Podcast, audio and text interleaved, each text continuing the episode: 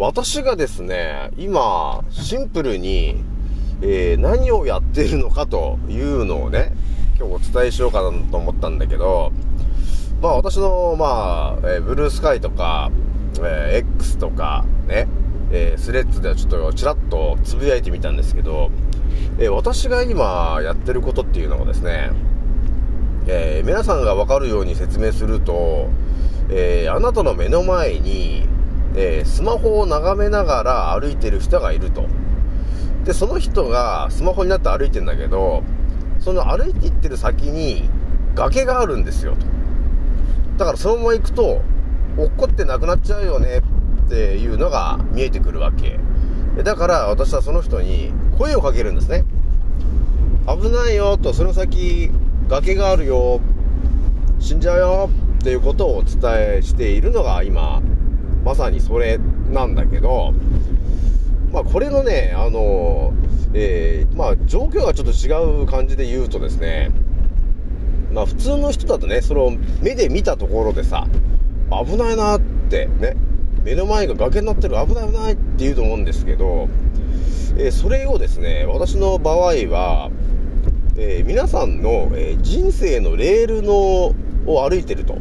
で、その状況で、その先、崖があるから、ちょっとそれ、その人生のまま行っちゃ危ないよ。その選択肢選んじゃ危ないよ。ってことを、えー、言っちゃってるんですよね。えなので、まあ、私の話をね、あ信じちゃってる人っていうのは、結局、その、崖の方じゃなくて、途中で気づくんで、あ、崖の方を選ばなくてよかったってことになるじゃない？えなので、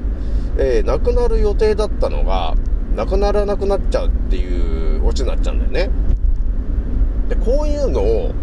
今、私が当たり前にやっちゃってる話なんですよね。はい。えー、私のですね、えー、まあ、特殊能力なんですけど、賢者思考っていうね、えー、情報の表と裏を、え考察して答えを導き出すっていうテクニックがあるんですけど、この賢者思考をね、えー、常に使って情報をずっと考察できるようになってくるとですね、えー、何がより真実なのかっていうことが、えー、非常にわかりやすくなってくるかなというところがあるんですよ。で、この賢者思考っていうのは本当私が作ったような言葉なんですけど、この賢者思考っていうのをね、え、日々磨きをかけていると、えー、何ができるのかっていうとですね、この地球に生きてる人間の、まあ、人間というかまあ生き物全てなんだけど、えー、生きてるとさ、人生っていうレールがあるんですよね。で、そこにはいろんなシナリオが皆さんあるわけよ。で、そのシナリオについても、これが罠なのか、これが罠じゃないのかっていうのも、賢者思考っていうね、情報の表と裏を考察して答えを出すっていうことをやり続けてると、えー、見えてくるのがね、本当のガチなね、えー、真実っていうことが、そこに到達できたらですね、それを、えー、この地球に住んでる生き物に伝えることができたとき、その生き物の、えー、人生ですよね。人生の、えー、1ページを書き換えることは可能なんだよね。やべえ話なんだけど、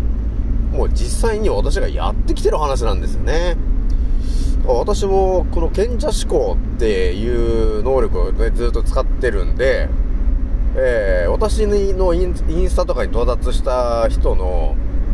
人生の、えー、1ページを書き換えてる。ね、えー、いうことが起きちゃってるんですよね。それじゃあですね、えー、1097回目、始めさせていただきます。創造船オメガ号宇宙一の免疫力マスター。青木丸でございます。今から話すことは私の個人的見解とおとぎ話なので決して信じないでくださいね。はい、ではですね、もう冒頭で、えー、また不思議な話したんですけど、まあ、ひとまずね、えー、私のアンカーラジオさんは現在、えー、92,450回再生ぐらい突破しております皆さん、聞いてもらっちゃってありがとうという感じのね、今日また張り切ってお伝えしていくんだけど、皆さんね、ちょうど昨日ね、えー、2025年7月5日の例の話したと思うんだけど、まあ、そこにもだいぶ繋がる話をね、今日しておこうかなと思ったんですよね。ひとまずね、私のチャンネルに到達した人っていうのは、本当レアだなと思ってるんだけど、まあ私は完全に目覚めて8年目の、ちょっとレアなやつなんですよね。まあその辺にいないようなやつなんですよと。それは私が日々発信してる、毎日投稿してるね、アンカーラジオが今、えー、今日で1000、えー、1097回目まあ毎日やってるわけなんだけど、まあ内容聞いてもらえればわかるんですが、ちょっと桁外れちゃってるよねっていうね、話をしてるわけなんですよと、毎日ね。えだから、まあ、私の、えー、ファンが結構増えてるよというところあるんだけど、やっぱりね、私に到達した人と私に到達してない人である、あるとですね、人生が結構変わってる人がやっぱ多いんですよ。それは私が発信してる内容が、えー、皆さんの人生にとってものすごく、えー、究極な一撃ぐらいの、えー、情報を日々発信しちゃってるところがあるんですよね。なので普通に生きてると絶対に出会うわけない話を私が、え普通にね、えパンパンパンパン私がお伝えしちゃってるわけなんですよと。いうことになってるから、皆さんにとっては、えー、人生にとってプラスな情報でしかないよね。ってことなんですよね。で、とりあえず今日私がお伝えしたいのが、えー、賢者思考って言ってるね、私の能力を、さらに磨きをかけていくとですね、えー、人の人生を書き換えるっていうことが可能なんですよっていう話なんだよね。いや、これもね、ほんと私が実際に使ってきちゃってる話なんですよ。まあ、どういう風に使っちゃってるのかっていうと、例の、えー、3年前に起きたあれですね。あれが起きた時に、もうすでにあれがやべえんだっていう話がもう頭にもうインプットされていたので、えー、打たなかったんだよね。そもそも。だから私は一発も打ってないレアなんですよね。レアキャラなんですよねってとこがあるんですよ。だから一発目を打つ前から完全にそれ茶番じゃねえかと、えー、ただのあれじゃねえか、体が悪くなるだけじゃねえかっていうのを完全にもう見えてる、えー、状態だったわけですよと。えなので、その情報をたくさんの人に広めていきましたね。えその結果どうなったのかっていうと、私の話を信じた人っていうのは、結局、打たないという選択肢を、えー、取る人がまあ、100人ぐらいに話して、えー、10人ぐらいは、あ、青木村さんが言ってたから打たなかったよ。よかったっていう人がまあ10人ぐらいいたんだけど、その10人っていうのは結局どうなってんのかというと、当たり前と常識の考え方でいくと、えー、その10人は間違いなく打ってましたよね。打ってたんですよね。打ったことによって、もしかすると、その人は、えー、その当日に亡くなるとか、ね、数週間後に亡くなるとか、ね、3ヶ月後に亡くなるっていうシナリオがですね、えー、人生の中に組み込まれていた可能性があるんですけど、私の手によって、えー、そのシナリオが書き換わっちゃったんですよね。それは、打たないでね、この一言ですね。えそれを伝えることによって、相手が選択肢があるわけですよ。打つのか打たないのか。で、ここで私が究極の情報をバーっとお伝えすると、あ、それ打たない方がいいよね。やばいよね。あ、じゃあ打たない方にするね。って、その人は選択を、で、右と左があったうちの、打たない方に選択をね、えー、したときに、打たないんで、死なないんですね。っていうことが起きるんですよ。これがまさに人生を書き換える。ね。っていうテクニックなんですよね。で、これっていうのは私だけじゃなくて、まあ私のチャンネルを聞いてる皆さんも、もう相当私のチャンネル聞いてるとですね、日々ね、当たり前と常識じゃない話ばっかり頭に入ってくるじゃない。だから、なんかあればさ、この情報は本当なのかな？嘘なのかな？って自分で考察とかしたりすると思うんですよ。その考察するっていうのがやっぱり、えー、考察する能力が日々磨かれていってるっていうことに繋がってくるから、ね、えー、誰かの人生をいい方に書き換える、ね、っていうことが、あの、可能になってくるんですよね。ですよね、皆さん。私が、だから、打たないでねって言って、それを信じた人は、もう打たないんで、亡くなるっていうシナリオがあったとしても、書き換わっちゃってるから、打たないんですよ。だから、亡くならないんだよね。だからこの話もね、結構ね、究極だなと思ってるわけ。普通に生きてたらさ、人生がこの先何が起きるのかなんて絶対わかるわけないって思ってたはずなんだけど、この世界が今どうなってて、誰がどうなってね、どう動かしてるのかっていうのももうある程度頭に入ってくると、ね、えー、我々生まれた瞬間から、えー、支配層の奴らに、もうあるある程度さ、もう人生のレールが引かれていて、えー、そこであれやこれやね、体に悪いシナリオがバンバンバンバンその道中にあるわけよ。だからそれにほとんどの方は気づかないんで、全部、え、医者を信じてやってくんですけど、すべて罠なんだよね。だ体に、体にとって害でしかないものなんですけど、え、全て医者がやった方がいいよ、やった方がいいよっていうか皆さんやってるんですけど、体にとってはマイナスな効果しかないんだ。っていうのがはっきりと見えてくると、で、そういうのもやらないでね。ね、赤ちゃんで、生まれて赤ちゃんでいろんなさ、なんとか、えー、接種みたいな感じでやってると思うんですけど、えー、思ってることと逆のことが起きちゃってるから、打たないでねってお伝えして、それが伝わってしまうとですね、その赤ちゃんが本当は当たり前と常識で考えれば、ね、10発、20発、30発、打ってた、打つ予定なものが、一切打たなくなるっていう1ページ書き換えることによって、ものすごい健康な赤ちゃんが育っていくんだよね。ってことですよね。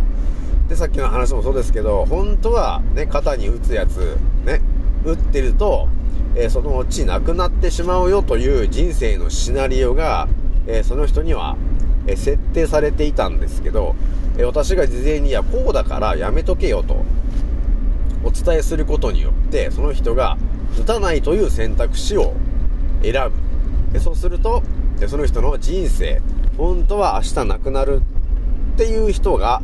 えー、あのー、そのシナリオが変わっちゃうので、死ななくなるんですよね。っていう話ってさ、結構やばいと思いません？皆さん。だから私もこれでも当たり前にやっちゃってるんだよね。だから、これ皆さんにも使える話なんです。で、昨日さ、あの2025年の7月の5日にあれが起きるんですよね、みたいな話したと思うんですよ。いや、これもね、あの当たり前と常識で考えたら、あんなわけないじゃないですかって思うじゃん。いや、これも、もうこれ考え方によってなんですけど、もう私は結構ね、それ系はもうガチだなという感じで思ってるんですよね。だからそう考えると、この情報っていうのは、えー、誰かに伝えることによって、2025年の7月5日、えー、でその時に、えー、南海トラフゾーンとか、東京とか、えー、その辺に、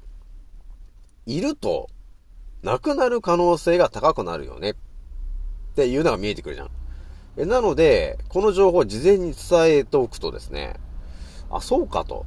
じゃああれだね。7月の4日の金曜日にどっか旅行に行くようにすればいいんだね、青木丸くんと。あそういうことなんすよ、と。えぜひともね、ちょっと旅行行っといてくださいよ、家族でね。っていうこのさ、一言を、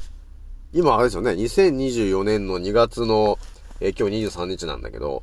今の時点で、誰かにいろんな人に伝えとくじゃないですか。でそうすると、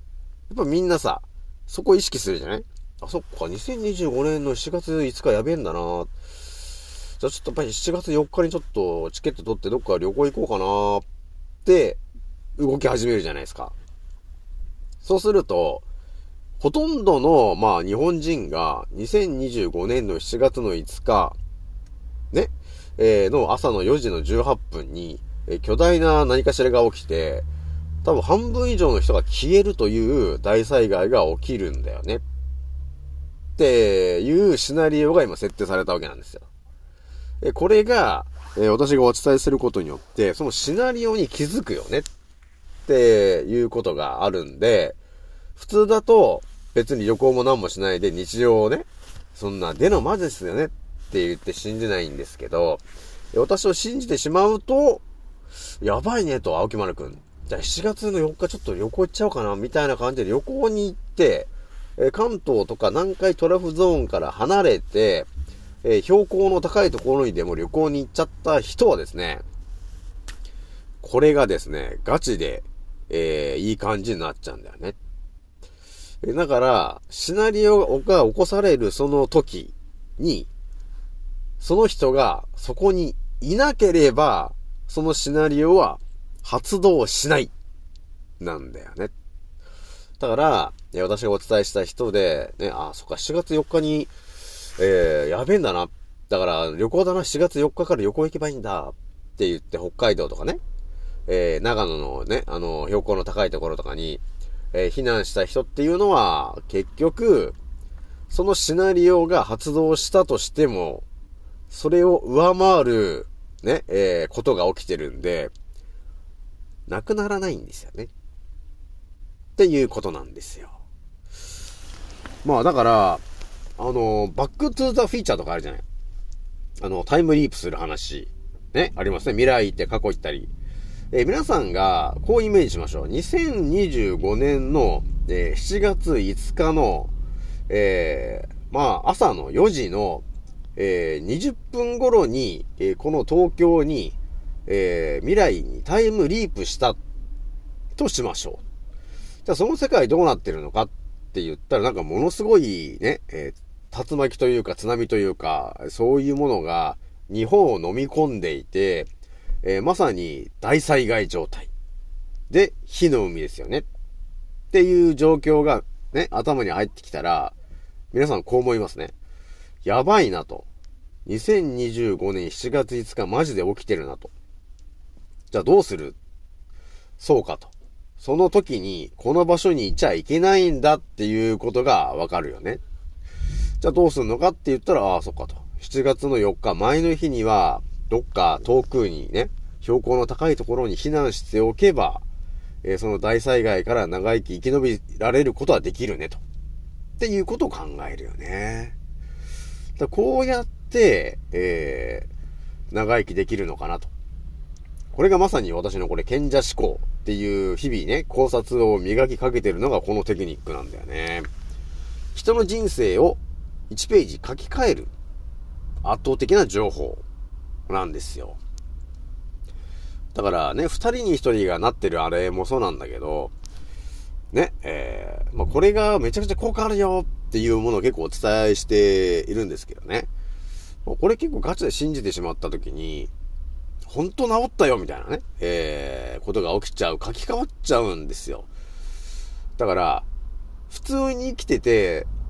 登場するアイテムじゃないものが、なんていうの？ドラえもんみたいな人が現れて、スモールライトみたいな感じですよね。要するに。当たり前と常識の人のこの世界では絶対出てこないであろう情報を、えー、私がいきなり現れて、その情報を渡すわけですよ。だそれを聞いた人が、なわけないじゃんって思うんですけど、よーく考えると、ガチだよねってことになっちゃうんですね。で、それを信じてしまうと、結局、マジだね、ということになっちゃうんですよね。だこういう感じなんですよね。で、これがまさにこれ、もう賢者思考なんだよね。相手の人生を書き換える能力なんですよね。まあ、すごいですよね。すごい、すごいのかな？うん。っていうので結構たくさんの人をお助けしてきてるっていう、あの、結果が出ちゃってるんで、これはもうまさに2025年のその話にもつながるのかな。だから身の回りにいる、あ、この人助けたいなっていう人がいたら、ね、当たり前と常識の思考だと、2025年の7月5日なんて別にそんな来るわけないじゃないですかっていう今シナリオになってますと。え、でも、本当にガチで起きた時に、その人はいなくなる。どうしますか？教えますか？って言ったら、教えるよね。だから私も今日何かお伝えしましたけどね。だからそういう感じで、やっぱりその伝えた相手もね、なんでこの人こんなこと言ってくるんだろうっていうぐらいな、あの、衝撃だったとは思うんですけど、でもそういう情報ってもうね、もうすぐガチなんだよね、本当に。だから私もこれ8年ぐらい完全に覚醒してね、世界ずっと考察してるんですけど、まあそういうことなんですよね。当たり前と常識の世界の中では絶対出会わない話が私の頭の中にいっぱい入ってるから、そこの一番有力なやつを、え今当たり前と常識の人にお伝えすることによって、ぱり気づく人はいるよね。あ、そうなんだね。じゃあやばいね、旅行行こうねってすると、その日時にその場所にいないっていうことが発動できるんですね。そうすると、その人がなくならなくなる。っていうことなんですよね。これがもう賢者思考の、えー、相手の人生の1ページを書き換えるっていうテクニックなんですよね、これが。まあ、深い話ですけどね。結構これガチなんですよ、ということなんで、皆さんもね、えー、身の回りの大切な人、あとは南海トラフゾーンにいる人、いると思うんですよね。えー、そういう人がいたら、えー、ぜひ言っといてください。2025年7月の5日のあの話。こういうのがね、2025年に起き、起きるかもしんないよと。えー、なので、ちょっとその日ね、ちょっと家族でさ、旅行とか行くようにしようよ。ね。これ万が一起きたらやばいじゃない？っていうのがさ、きっかけでさ、ああ、まあ、とりあえず、なんか旅行、最近行ってないから、えー、旅行行くのもいいよねとかいう話で、とりあえず家族を旅行に連れて行ければいいわけよ。だから本当のさ、その地震が起きるだなんだって言わなくても、あ、ちょっと来年ぐらい、ね、お母さんあれ、旅行でも行こうか、家族で。なんてね。多分当たり前と常識な家族だったら、そんなさ、隕石が降ってくるわけないじゃないと思うじゃん。だからそういう時はやっぱり、お母さんあれだね、最近お母さん頑張ってるし、ね、子供もあの、勉強頑張ってるから、ちょっと来年のあれ、あの、2025年の、えー、7月ぐらいあれかなと、ちょっと北海道とか旅行行っちゃおうか。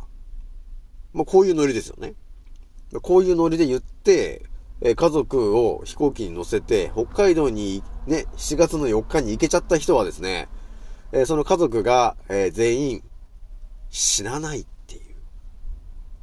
テクニックなんですよね、これ。やばいですけど、知らないんですよねってことですよね。だから私がね、今肩に当たり前に打ってるやつを打たないでねって言って信じ、信じた人は打ちません。だからなくなりません。近い話ですよね。えー、未来で起きること、もある程度分かってるんで、じゃあそれをやらないでねって言えば、その人はやらなくなるんで、死ななくなるんですよね。自分、自分の人生をちゃんと使えるようになるんだよね。っていうことなんですよね。まあじゃあ今日はね、これぐらいにしておきます。次の音声でお会いしましょう。またねー。残酷な天使のように少年よ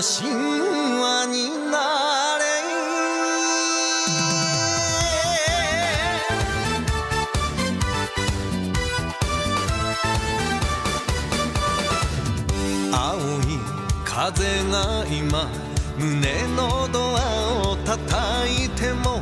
私だけをただ見つめて微笑んでるあなた。そっと触れるもの求めることに夢中で運命さえまだ知らない痛いけな瞳。けどいつか気づくでしょう。その背中には遥か未来目指すための羽があること。残酷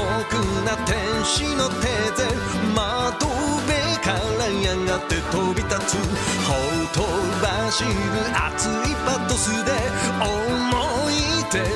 裏切る。空を抱いて輝く少年よ神話。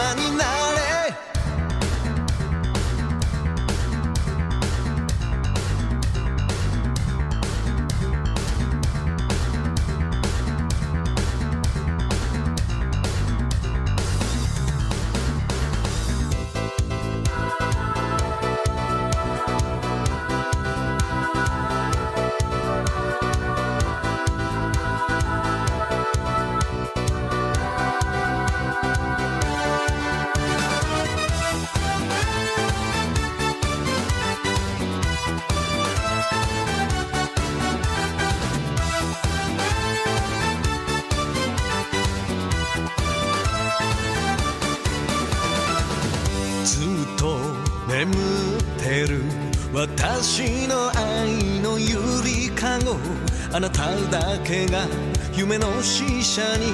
呼ばれる朝が来る細い首筋を月明かりが映してる世界中の時を止めて閉じ込めたいけどもしも二人会えたことに意味があるなら私はその自由を知るためのバイブル残酷な天使の手で悲しみがそして始まる。抱きしめた命の形その夢に目覚めた時誰よりも光を放つ。少年の神話になれ人は愛を紡ぎながら歴史を作る。女神なんてなれないまま私は生きる。残酷な天使の手で窓辺からやがって飛び立つ。ほとばしる熱いパトスで思い出を空を抱いて輝く少年の神話になる。